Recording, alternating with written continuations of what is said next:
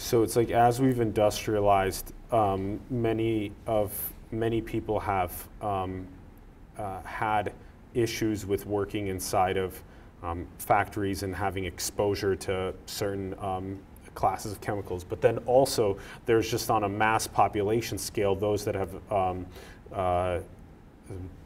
progressed to, let's say, just advancing uh, the countries into whatever first world countries that they're exposed to BPA and other um, forms of um, exposure to endocrine implication, system implication that then um, things like infertility. This is all very interesting because there's so many downstream effects that it's hard to measure longitudinally over like 50 years what it what it does. I mean, we were just talking about this earlier this episode, just people being jammed into little boxes on top of each other in metropolises. Well, when you don't get that much natural light, when you're not getting that much exposure to fresh air, when you're not getting that much exercise, and you're not getting enough sleep because there's just economic machinery pressuring you all the time, you're far away from your family, you're far away from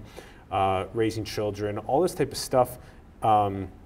there's many downstream implications that happen, including the onset of cancer and cardiovascular disease and Alzheimer's and all these other things that are very difficult to, men- to measure this, the intricacy of the nuance multivariability, yet it's uh, quite physiologically evident on a moment-to-moment basis, um, you know, when you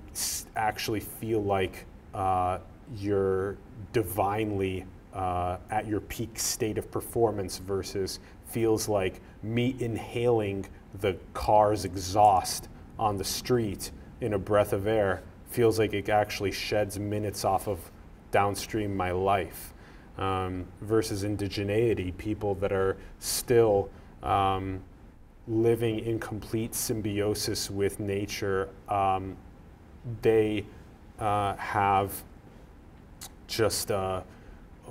a much more um, cohesive understanding of the interconnectedness of everything, plus their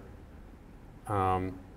like their environmental anthropological awareness level must be like a 90 on a scale of 0 to 100 and ours in metropolises feels like it's 20 or 30 it's disastrous. It feels disastrous